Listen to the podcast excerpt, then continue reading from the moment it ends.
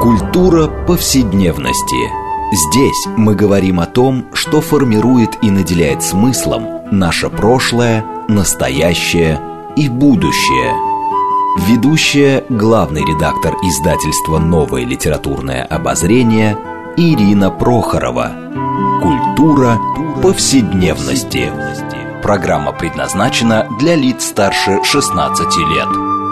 Здравствуйте! Мы продолжаем цикл передач под общим названием «Культура повседневности». Напомню нашим радиослушателям, что эта программа посвящена разнообразным темам, связанным с нашими ежедневными практиками, различными укладами жизни, всему тому, что мы часто пренебрежительно называем бытом. Однако наша программа стремится показать, что многие стороны повседневной жизни являются важнейшей частью культуры и во многом предопределяют и формируют ее развитие. А сегодня мы поговорим на очень важную тему, которая относится как к повседневности, так и, и я бы сказала, да, проблематики может быть более высокого уровня. Мы поговорим о феномене женской дружбы, а, а, с одной стороны, да, что, как бы, что это за феномен. А, и важно то, как культура российская культура относилась а, к женской дружбе, как рассматривалась она, с какой точки зрения, и как этот феномен, как бы это представление женской дружбы эволюционировали на протяжении последних двух веков. А, и, э, собственно говоря, эта тема была выбрана во многом благодаря недавно вышедшей книге Энн а, это американская исследовательница, а, и ее книга называется «Только между женщинами. Философия сообщества в русском и советском сознании. 1860-1940 годы». А, и вот на тему, что же происходит между женщинами, что, да, что это за феномен женской дружбы, мы поговорим с нашими гостями. Они у нас уже были, я снова рада представить их. Это Мария Нестеренко, филолог, редактор серии «Гендерные исследования». Мария, здравствуйте. Здравствуйте. И второй наш гость Анна Белова, доктор исторических наук, заведующая кафедрой всеобщей истории Тверского государственного университета. Анна, здравствуйте. Здравствуйте. Я Ирина Прохорова, главный редактор издательства «Новое литературное обозрение», ведущая программы. Вы знаете, но я хотела немножко начать а, вообще как бы с идеи дружбы вот в европейской культуре нового времени. Когда, собственно говоря, вот появляется вот этот идеал дружбы, э, который да, так или иначе потом проецируется и в художественных произведениях. Вот с вашей точки зрения. Нельзя сказать, что люди не дружили раньше. А, но тем не менее, тем не менее, а, вот нас интересует, э, интересующие нас темы. Когда, с вашей точки зрения, идея возвышенной дружбы, скажем так, идеальной дружбы, а, стала, так сказать, одной из центральных тем э, европейской культурной жизни? Ну, Мария, давайте с вас начнем. Что ли. Хорошо. Ну, мне кажется, что как сказать, феномен э, дружбы, который э, как-то начал э, интерпретироваться культурой, это все-таки век просвещения, это век сентиментализма, да, вот тот самый культ чувствительной дружбы, когда значит, э, чувства и отношения между двумя людьми э, там, да, становятся каким-то а, значит, предметом рефлексии и, рефлексии и осмысления. Ну вот как-то так бы я начала. Да, Анна, есть у вас что дополнить? Да, я абсолютно согласна с Марией, что это, конечно, 18 век, и что это связано с появлением эмоциональности как особого состояния, интереса к внутреннему э, состоянию человека. И действительно, это э, сентиментализм, потому что впервые вот этот мир чувств раскрывается в литературе, и во многом из литературы он затем будет какие-то жизненные практики, и э, во многом да, жизнь копирует э, литературу и те образцы поведения, которые были сконструированы именно там, в этом пространстве. Да, вы знаете, между прочим, это ведь интересный феномен, э, когда читаешь какие-то произведения конца 18 начала 19 века, mm-hmm. особенно эпистолярий, а, то, скажем, если люди не очень хорошо представляют себе вот эту эпистолярную культуру и вот этот взрыв, так сказать, а, чувств, а, и э, как бы язык обкатывает, да, и находит, ну, то бывает ощущение, что это исключительно любовные переписки. А на самом деле это часто письма между друзьями. И сейчас этот сентиментальный, да, так сказать, такой возвышенный, э, я бы сказала, гипертрофированный язык дружбы и чувств, он немножко странно воспринимается. Но тогда это было новым словом, это было очень важно, ну, да, переписки между там, писателями и друзьями, э, да, в общем, действительно поражают вот этим. Если посмотреть, скажем, начало просвещения, где, в общем, это письма элегантные, изящные, остроумные, но никак не изобилующие чувствами, и потом сентиментализм, то возникает такой невероятный, да, вот такой культурный я не знаю, да, такая революция чувств в каком-то смысле. А, вот. Но, а, разумеется, в книжке эм, Мосс э, она и начинает вообще даже цитаты Руссо, который в этом смысле да, почти отец-основатель эм, этой новой культуры чувств. Да, вот не могу не процитировать, мне кажется, это очень важно. Я представил себе любовь, дружбу, эти два кумира моего сердца в самых восхитительных образах. Я украсил их всеми очарованиями пола, всегда обожаемого мной. Я рисовал скорее двух подруг, чем двух друзей, потому что если подобный пример редок, тем более он привлекателен. Да, то есть вот тут у него возникает вот эта идея женской дружбы э, как драгоценной и редкой. А вот, может быть, мы немножко э, э, начнем говорить вообще вот как бы феномен дружбы и вдруг феномен женской дружбы. Почему, собственно, у того же Руссо Э, возникает образ именно дружбы двух женщин, а не двух мужчин. Хотя, казалось бы, э, это мужской мир, мужская культура. И вдруг, значит, вот возникает образ дружбы как образ женщин. Ну, возможно, что э, в принципе, да, такая чувственность и эмоциональность атрибутировалась именно женщинам, и поэтому с ними в первую очередь как способными да, к таким интенсивным внутренним переживаниям это и ассоциировалось, возможно, у автора но э, у него там тоже, в общем-то, сложное такое отношение да, к мужчинам и женщинам, и к воспитательному э, идеалу в том числе. Но, скорее всего, именно потому, что мир чувств и в позднейшей литературе тоже, он как бы э, изначально атрибутируется именно женщинам, что женщины, мужчины как бы должны быть способны к действию, а женщины вот к этим э, разнообразным переживаниям, и внутренним в том числе. Мария, вы хотите что-то добавить, по-моему? А, да, я бы сказала, что вот эта идея, что эм, чувства и эмоции это как бы э, такой женский мир, да, она э, позднее, чуть позднее трансформируется в идею, что э, женщина, женщина как бы э, более высшее, высокое существо, нежели мужчина, которому, которому э, этому существу доступны какие-то сферы более утонченные куда, в общем-то, тоже относятся и эмоции. Знаете, но мне в этой связи, когда я читала книгу, э, кажется, там Энтони Гидденс упоминается. А, но ведь у него целая книга, сейчас забыла точное название, я не помню, переведено на русский или нет, э, где как раз э, он показывает, что то, что в новом времени женщине отводилась сфера вот, эмоций, в то время как мужчины, там, действия, война и так далее, что угу. развитие вот этой эмоциональной сферы э, в итоге оказалось большим преимуществом женщин. И он э, как бы да, прослеживает это до настоящего времени и считает, что в этом смысле, что вот как бы, хотя женщины были долгое время лишены общественной жизни, но разработка чувств, языка чувств, да, потом сыграла вот такой большой плюс. А, и дальше в женской эмансипации. Это довольно интересная точка зрения которая, как бы мне кажется, вот, до этого не очень высказывалась. А, но а, все-таки мне кажется, если мы посмотрим вот новое время, знаете, вот когда я читала эм, книгу, да, и вот женщине отводится вот эта идея чувствительности, я э, вспомнила, как бы, да, вот э, исследование Мещерякова, Александра Николаевича Мещерякова, который занимался и занимается японской культурой, совсем другой. И у него есть исследование о модернизации, как драматически проходила э, модернизация в Японии. Так вот, очень интересная ситуация, что объектом хранения традиционных ценностей там была выбрана женщина.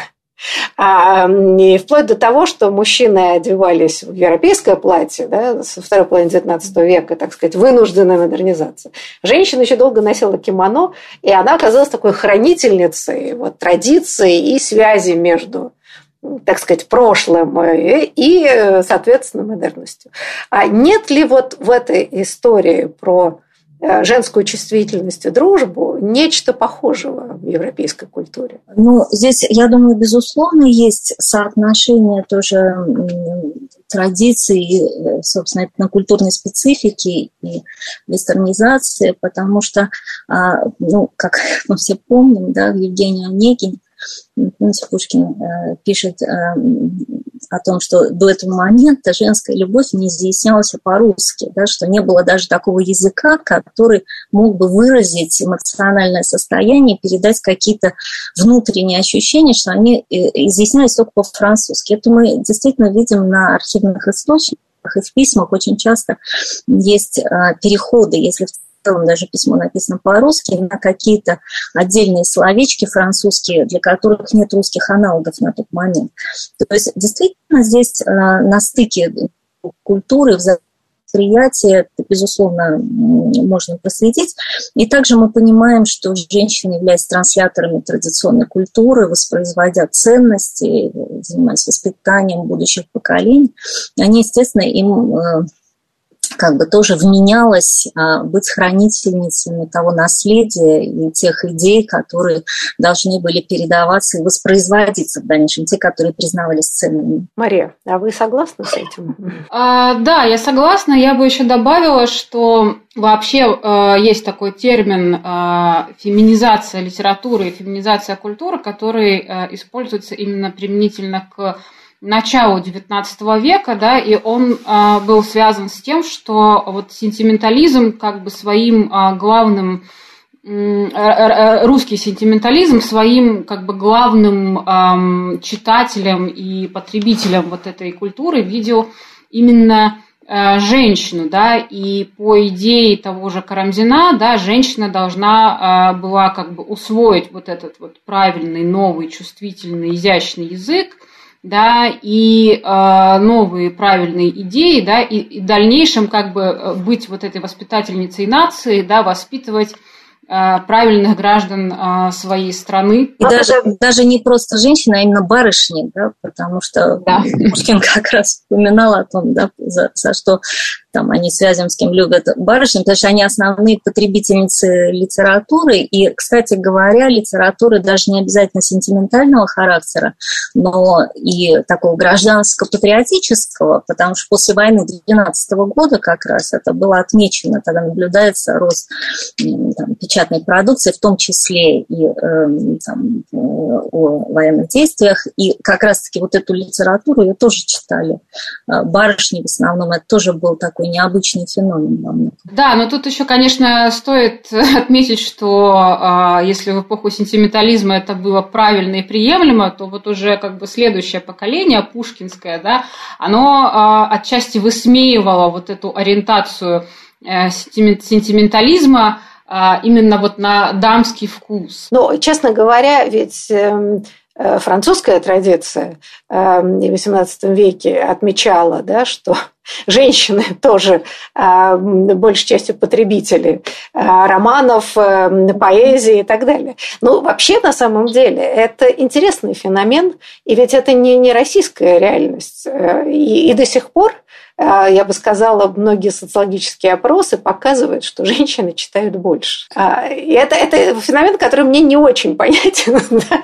Но, но почему? Да? Но это действительно так. А, и вот здесь, так сказать, связь э, э, литературы и аудитории она очень любопытна. Ну, возможно, в то время это как раз э, восполнение вакуума информационного. То есть женщины, которые, в принципе, были девочки, девушки ограничены в доступе к литературе, потому что, ну, как тоже известно широко, ведь девушки не имели свободного доступа в такую поместную библиотеку даже. И все, что они читали, им как бы заранее разрешалось читать. Сначала книга с гувернанткой, да, затем согласовывалась с отцом, и лишь потом э, девушка могла получить какую-то книгу на руки. И, собственно говоря, вот этот ограниченный доступ к информации, наверное, в какие-то моменты, когда появлялась такая возможность, восполнялся э, вот этим вот поглощением литературы, и тогда, когда уже ослабевали эти ограничения, возможно, пытались наверстывать. Ну и плюс, конечно, если мы представим, что других-то каналов получения информации почти не было в условиях, когда еще не так много общались, э, скажем, это тоже все было очень ограничено, лимитировано. Я думаю, что это вот такое окно в мир своеобразное. Есть э, великолепный исторический анекдот, вот я, к сожалению, не вспомню имя мемуаристки, э, о том, как ну, вот, вот этот круг чтения действительно, вообще круг возможностей был настолько ограничен, что она вспоминала, что вот они там, значит, однажды собравшись семейным кругом, и старшие родственники стали все время упоминать какого-то романа. Роман, роман, роман, роман. Вот, э, Анна, может быть, вы помните. Это Лабзина. Да, точно, да. А, э, то есть, а речь шла, собственно, о тексте. Да, и она спросила, что о каком же романе идет речь, а я его не знаю. Что вы все время говорите о романе, а я его ни разу здесь не видела. Тогда выяснилось, что это но, опять же, это произведения, которые, с нашей точки зрения, ну, абсолютно являются невинными, но в то время это едва ли не удар по нравственности девушки э, воспринимался. И, конечно, тоже это читать свободно не давалось. Знаете, ну да, но при этом, да, я думаю, функции такие да, традиционно накладываю на женщину, что она воспитывает детей, думаю, и дошло до нашего дня, потому что э, здесь, как издатель, я вам скажу, если посмотреть на книжных ярмарках, кто приходит в основном с детьми покупать детские книжки, это все-таки женщины преимущественно, да, поэтому это очень любопытно, как как вот эта традиция, которая даже не осознается, да, воспроизводится уже в совершенно других условиях, казалось бы. Да, но вот хотелось бы немножко вернуться к разговору о женской дружбе а, и в связи как раз с русской культурой, о чем, собственно, книжка Энн Мосс. А, и э, вот здесь очень интересно, э, в данном случае она разбирает как складывается представление о женщине как носительнице да, каких-то высших идеалов, а, ну вот как бы такого созрелого реализма, как она пишет, в общем, до советского периода, до первой половины XX века. А, вот, может быть, мы немножко приступим к разговору, собственно, о женском вопросе, а, в России, да, и в чем его специфика, скажем, если мы сравниваем с европейской проблематикой женщин. Давайте, может быть, вот э, когда, собственно, в России э, встает этот вопрос, э, так сказать, женский вопрос о предназначении женщины и, соответственно, да, ну, как, как воспроизводная да, идеи, вот, так сказать, взаимодействия женщин между собой. Мы можем определить ну, какой-то период? Да. Считается, что предметом общественных дискуссий становится в 60-е годы XIX века, когда уже это обсуждается открыто в публицистике, в литературной критике, когда появляется вопрос о женском образовании, о доступе женщин к высшему образованию, тоже очень э, длительно носило характер. И а, как неудивительно, как, собственно, в европейской традиции этот женский вопрос поставили мужчины, в первую очередь, в России, но, по крайней мере, озвучили в публичном дискурсе.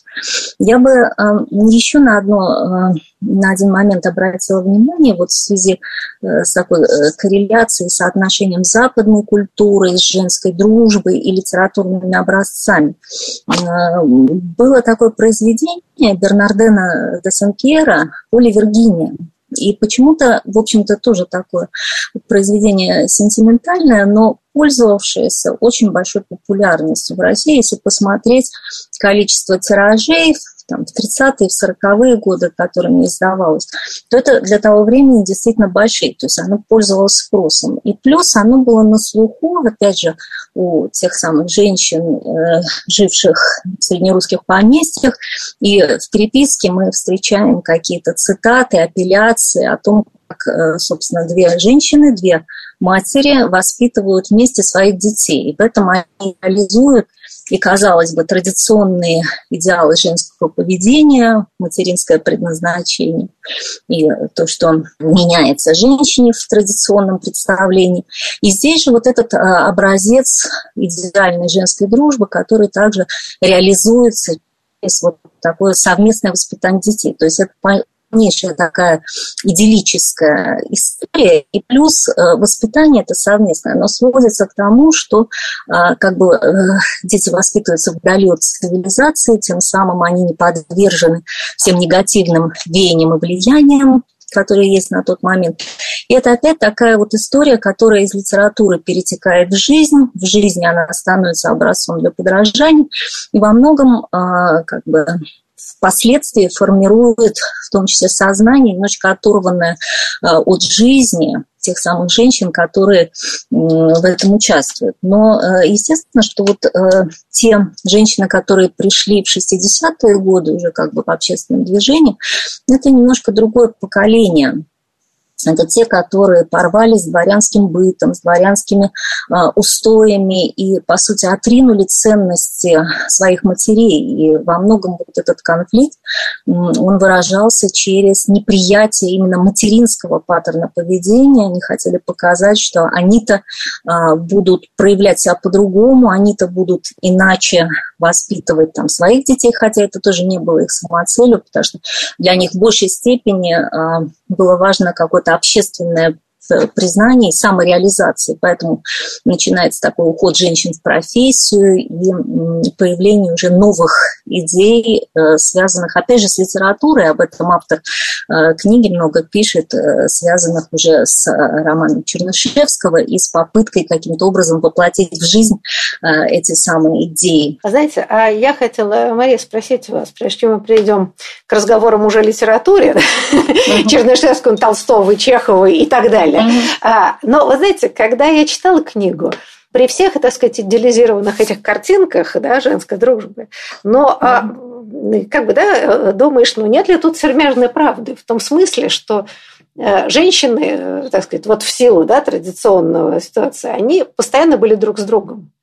Да, это все-таки женские были сообщества, да, воспитание детей, э, тетушки, кузины, да, и как бы вот э, эта тесная связь, да, часто жили вместе с родителями и прочее. Не складывались ли здесь действительно довольно тесные союзы при всех да, проблемах? Совершенно правы, потому что еще Петр Андреевич Вяземский отмечал, что э, такие московские дворянские семьи – это многодевичий коллектив, что там действительно было, как правило, очень много дочерей. То есть при том, что вообще детей было много, но вот э, было много девочек, и действительно воспитываясь вместе, проводя вместе время и, э, так сказать, общаясь иногда исключительно друг с другом, они составляли вот те самые естественные сообщества. Но здесь вот вопрос э, такой возникает.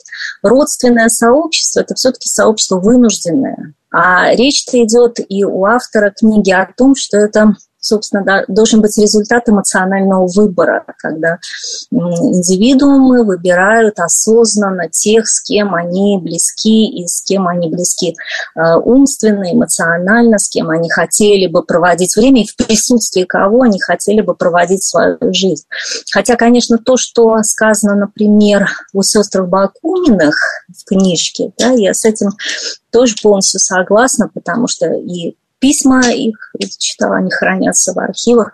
Это действительно было такое уникальное семейство, собственно, с одной стороны, представлявшее а, традиционное дворянское сообщество, с другой стороны, это действительно особый такой был девичий коллектив, который очень сильно повлиял на очень многих интеллектуалов мужчин, которые, собственно, были вхожи а, в этот дом. И я думаю, что да, действительно, э, с точки зрения поддержания семейных связей, именно женщины были основными авторами писем и тем самым скрепляли семейное сообщество. И, собственно, участвовали в организации горизонтальных связей тех самых, которые обусловливали поддержание и родственных отношений, и в том числе и эмоциональных тоже. Да, спасибо. После продолжим разговор.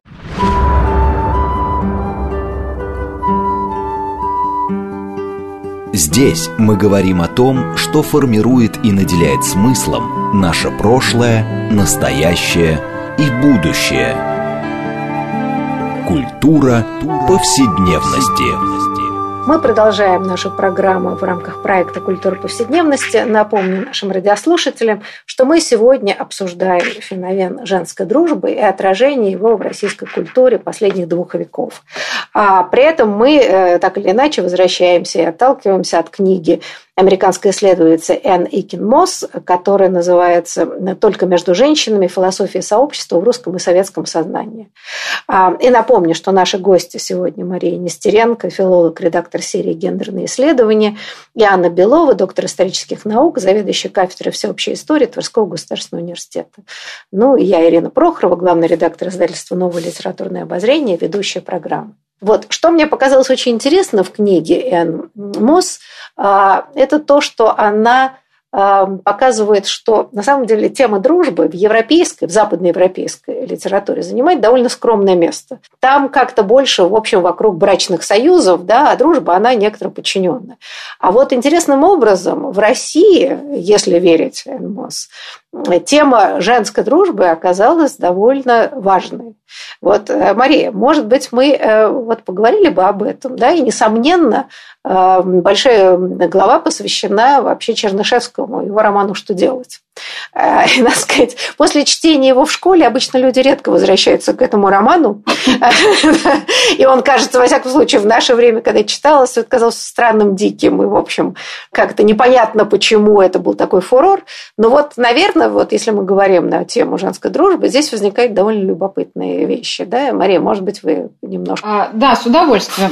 Я напомню слушателям, что э, роман Чернышевского вышел в 1963 году. Да, и публикация, сказать, что она вызвала э, фурор, нельзя, э, то есть это сказать ничего. Да, и э, ответственного цензора отстранили от должности за то, что он пропустил это в печать. Да, э, номера современника, в которых был опубликован этот роман, изымались, но тем не менее этот текст э, ходил э, как это, в списках, в рукописных копиях. Да, и, в общем-то, э, был действительно, наверное, ну, таким бестселлером своего времени. Причем и... многолетним, вообще два поколения молодых людей вообще жило этим романом, что, во что сейчас трудно поверить. Да, и важно сказать, что э, вот, э, роман «Что делать?» он э, спровоцировал, да, некоторую такую волну, что ли, да, то есть, с одной стороны, были последователи Чернышевского, да, а были и те, кто так или иначе э, воспротивились тому, о чем писал э, Чернышевский, да, и э, вот тут как раз появляется вот тот самый феномен антинигилистического романа, к которому, в частности, относится, принято относить и отцов и детей – Тургенева и э, такой, э, как сказать, роман памфлет или там роман пародия на ножах Чернышев Лескова. А, да, и как бы что делает Чернышевский? По сути, Чернышевский как бы предлагает вот такую программу обновления жизни, да, он предлагает некий жизненный сценарий, который могут взять на вооружение молодые люди, которые хотели бы так или иначе порвать вот э, с, со своим текущим э, там, состоянием. И э, немаловажную роль в что делать играет именно то, что называется женский вопрос, да, а главная героиня Вера Павловна, да, в общем-то, сначала она видит некие сны, да, в которых богини ей нашептывают то, как это может быть переустроено, да, и затем она воплощает эту э, идею в жизнь, она открывает э, швейную мастерскую, да, и тем самым э, дает работу, давала работу многим э, женщинам, да, что само по себе, то есть как бы нам сейчас трудно себе представить, насколько вообще возможность э, зарабатывать и обеспечивать себя э, была э, ценностью для женщин того поколения, особенно женщин, которые либо не относились к дворянскому сословию, либо относились, там, были из каких-то обедневших или провинциальных семей. И вот этот образ, да, идиллический, он действительно был, он действительно как бы дал толчок вот такого образа э, такого образа каким-то организациям в жизни. Да, да, да, конечно, да. А, и в этом смысле, конечно, здесь можно много чего сказать, да, потому что э, действительно, ну, например, можно вспомнить объединение женщин, которые, э, значит, объединились в типографии полностью как бы печатали были редакторами, занимались э, типографской работой, да, и, в общем, просуществовала эта типография недолго, но действительно была таким э, ярким э, символом своего времени. Маша, я вот только перебью, знаете, очень важно знать контекст. А, но, например, да, это же преформенный период. А, да, вот введено крестное право, и начинается такое невероятное переломное, очень тяжелое время. И, э, с одной стороны, вот эти границы сословные начинают размываться, но к чему это приводит? Да? Это приводит к большому количеству людей, которые ну, там, уходят в города, да, распадаются общины, а, и в данном случае женщины оказываются тоже страшно незащищенные. И что э, важно, вот вы упомянули, я как-то забыла об этом, а вот книжка очень хорошо напомнила, что разорение дворянства привело к тому, что огромное количество женщин да, вот стало перед выбором нищеты, дворянские женщины. Им надо было как-то искать работу как существовать, потому что содержать уже в этих поместьях их не могли. А, а куда идти и чем могли заняться женщины, приличные женщины, да, чтобы не в бордель пойти? В общем, почти ведь не было никаких э, работы. Да? И в этом смысле я думаю, что вот здесь вот эта идея Веры Павловны, которая что-то может самоорганизовать и дать женщинам работу, было просто такой вызов общественному мнению, э, что, опять же, нам сейчас действительно приходится долго объяснять. Анна, простите, вы хотели что-то сказать? А, я думаю, что да, это очень сложно было был такой момент, переломные структурные изменения в обществе. И а, более того, вот крушение а, гендерных контрактов именно в тот момент традиционных, оно воспринималось уже как э, такая вот последняя капля и размывание незыблемых устоев. Это очень хорошо показал, например, да, Салтыков-Щедрин, у него есть э, такое произведение небольшое по части женского вопроса, которое тоже как бы не выявляет какую-то определенную его позицию. Я, когда на эту тему тоже выступала и писала, мне показалось, что это такая позиция троллинга, потому что он э, выражает э, общественные споры двух противоборствующих лагерей, причем тогда его все восприняли там, либералы на него ополчились, консерваторы едва ли не своим посчитали. При этом он э, не поддерживает открыто ни ту, ни другую позицию, но он ну, там как раз э, выражает вот это бурление общественное по поводу доступа женщин к образованию. И как раз там э, очень четко просматривается идея того, что ну вот последний оплот, который рухнул под влиянием всех этих бурных изменений, что же, казалось бы, незыблемые там семейные устои, простой или какие-то вот эти традиционные э, вменяемые женщине поведенческие модели, и то они все пошли прахом, и вот э, теперь все это, да, как говорят, в грязь, э, в эту в, медик, э, в медицинскую военную академию, там, что давайте всех женщин тогда отправим учиться на врачей.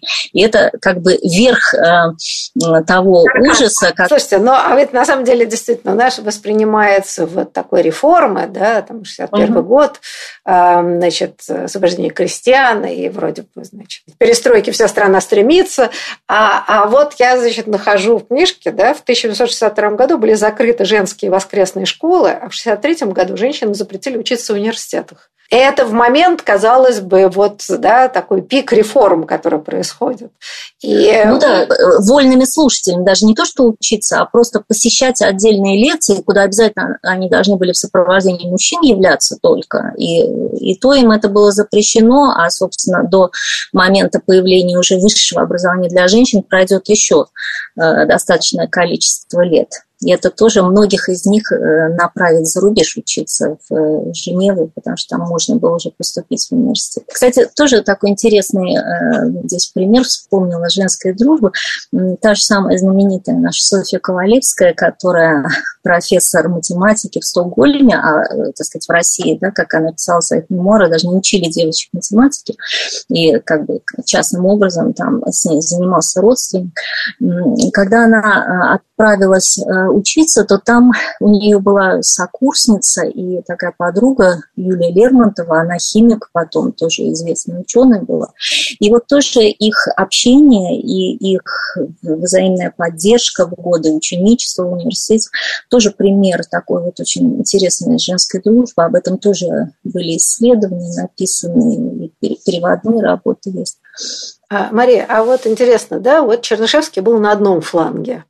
А, и он, собственно, вот Вера Павловна, дружба этих женщин а, вот в этой коммуне, да, значит, такой вот идеальный мир будущего, где женщины становятся такой движущей силой. А что было в литературе, вообще, так сказать, да, в культуре российской на другом фланге? Вот, скажем, а, отношения, ну, например, да, ну, как мы мимо Льва Толстого можем пройти, по большому счету. Его позиция была по этому поводу какова?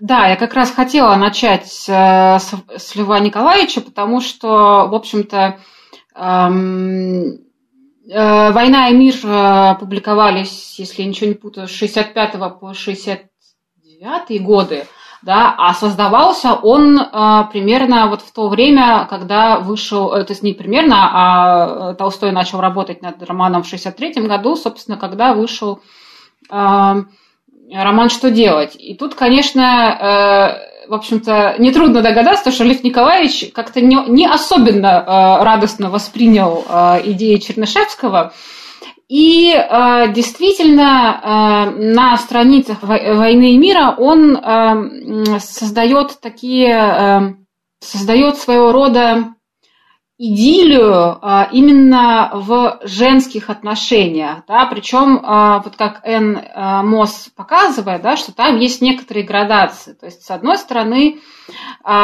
есть дружба Сони и Наташи, да, и она объясняет, почему как бы у этих отношений, грубо говоря, не было будущего, да, потому что, потому что, ну, в общем, это как раз вот те самые эм, отношения, о которых говорила Анна, да, грубо говоря, родовые, да, и их не выбирают.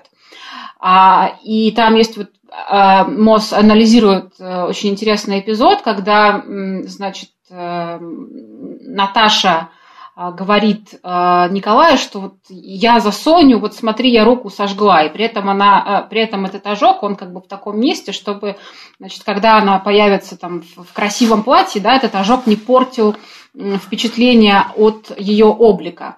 Да? И при этом, естественно, э, отношениям Сони и Наташи противопоставлены э, отношения Наташи и княжны Марьи, да, через вот любовь э, к одному мужчине, ну, в случае Марии, там, братскую, братско-сестринскую, да, любовь, в случае Наташи вот такую романтическую и трагическую любовь, да, и э, Мосс очень много пишет о том, э, как, э, как, какое влияние имели именно э, идеи Руссо, да, при, э, при, при когда Толстой создавал, э, собственно говоря, вот эти э, женские образы, да, и здесь действительно в случае Наташи и Марьи, да, нам показывают некий такой идиллический союз, да, который э, в эпилоге, да, как бы разрастается вот там до каких-то, ну, межсемейных отношений, когда это уже не просто дружба двух женщин, которые нежно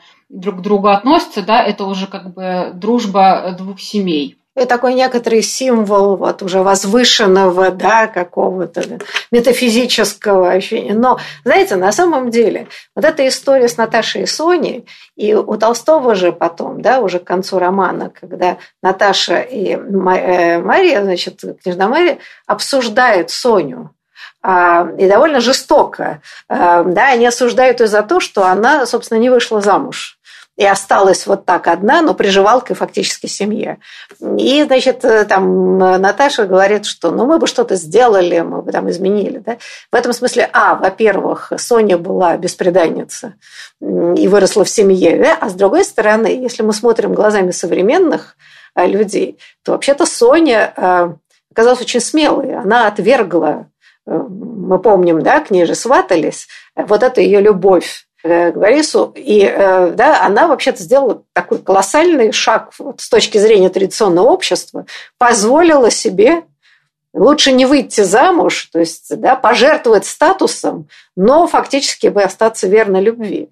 А, а это все интерпретируется да, вот вполне таком патриархальном плане, что она неудачница, что она не приобрела статус. И мне кажется, вот здесь да, какое-то невероятное... То есть дружба уже невозможна, потому что статус другой. Э, да, неравный Наташе. Да, и э, ровно это же э, происходит в отношениях Натальи и, господи, матери, княгиня Друбецкая, я вспомнила. А, вот, да, и а, она показывает, что, собственно, в отношениях этих двух женщин там тоже, в общем, все не так, да, то есть одна как бы просит денег, да, а та готова дать, но как бы это плата за вот некие такие сентиментальные нежности, там вот есть фраза, что она уже, э, значит, подставила щеку, да, готовившись принять вот эти вот э, благодарности. А по поводу э, Сони, мне на самом деле, вот я помню свое первое впечатление от «Войны мира», мне было, наверное, лет 12, я впервые прочитала, и мне было как-то все время безумно обидно за эту несчастную Соню, Почему Толстой ее так не любит? За что он так с ней? А потому что она, э, как, как ни странно, воспротивилась э, женской доле. Она смела любить э, и не смирилась с тем, что к ней Дорохов сватался, она должна была быть счастлива. И выходить за него замуж у нее не было других шансов, да, потому что кто беспреданницу возьмет. А она предпочла вот не пойти. Да? И это противоестественная ситуация. А, Наташу он, так сказать, женил насильно.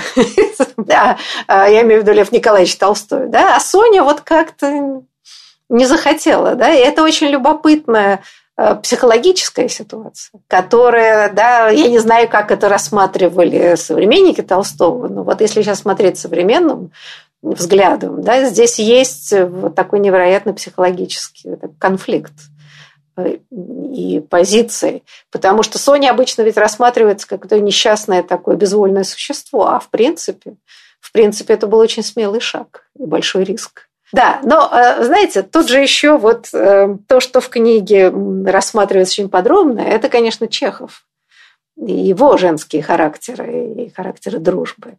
А вот как Чехов показывает историю женской дружбы и вообще женский вопрос, Анна? Э, ну, наверное, здесь лучше филологов, э, конечно, спрашивать. Но, но в данном э, случае мы, мы вольны, в конце концов, мы читаем эти книги, имеем право о них судить.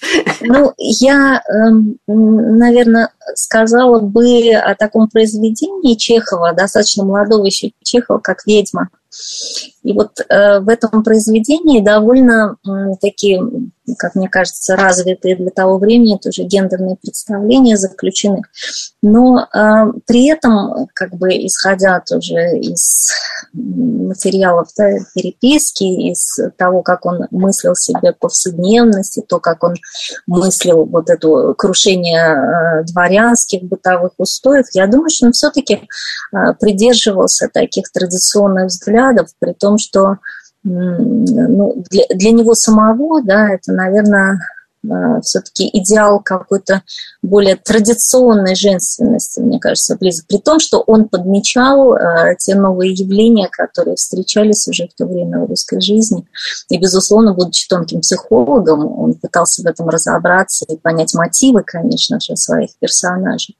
Но вот почему-то мне кажется, что именно для него внутреннее все-таки это воспринималось э, как нечто такое странное, диковинное, что нужно объяснить и на что нужно обязательно обратить внимание, потому что это не совсем привычно и не, не то, к чему он привык. Знаете, ну, в свое время, например, опять же, теперь глядя с позиции таких гендерных да, отношений, но вот три сестры, да, э, и старшая сестра а, вообще работает, Э, казалось бы, прекрасно, Новое становится явление. директором школы, угу.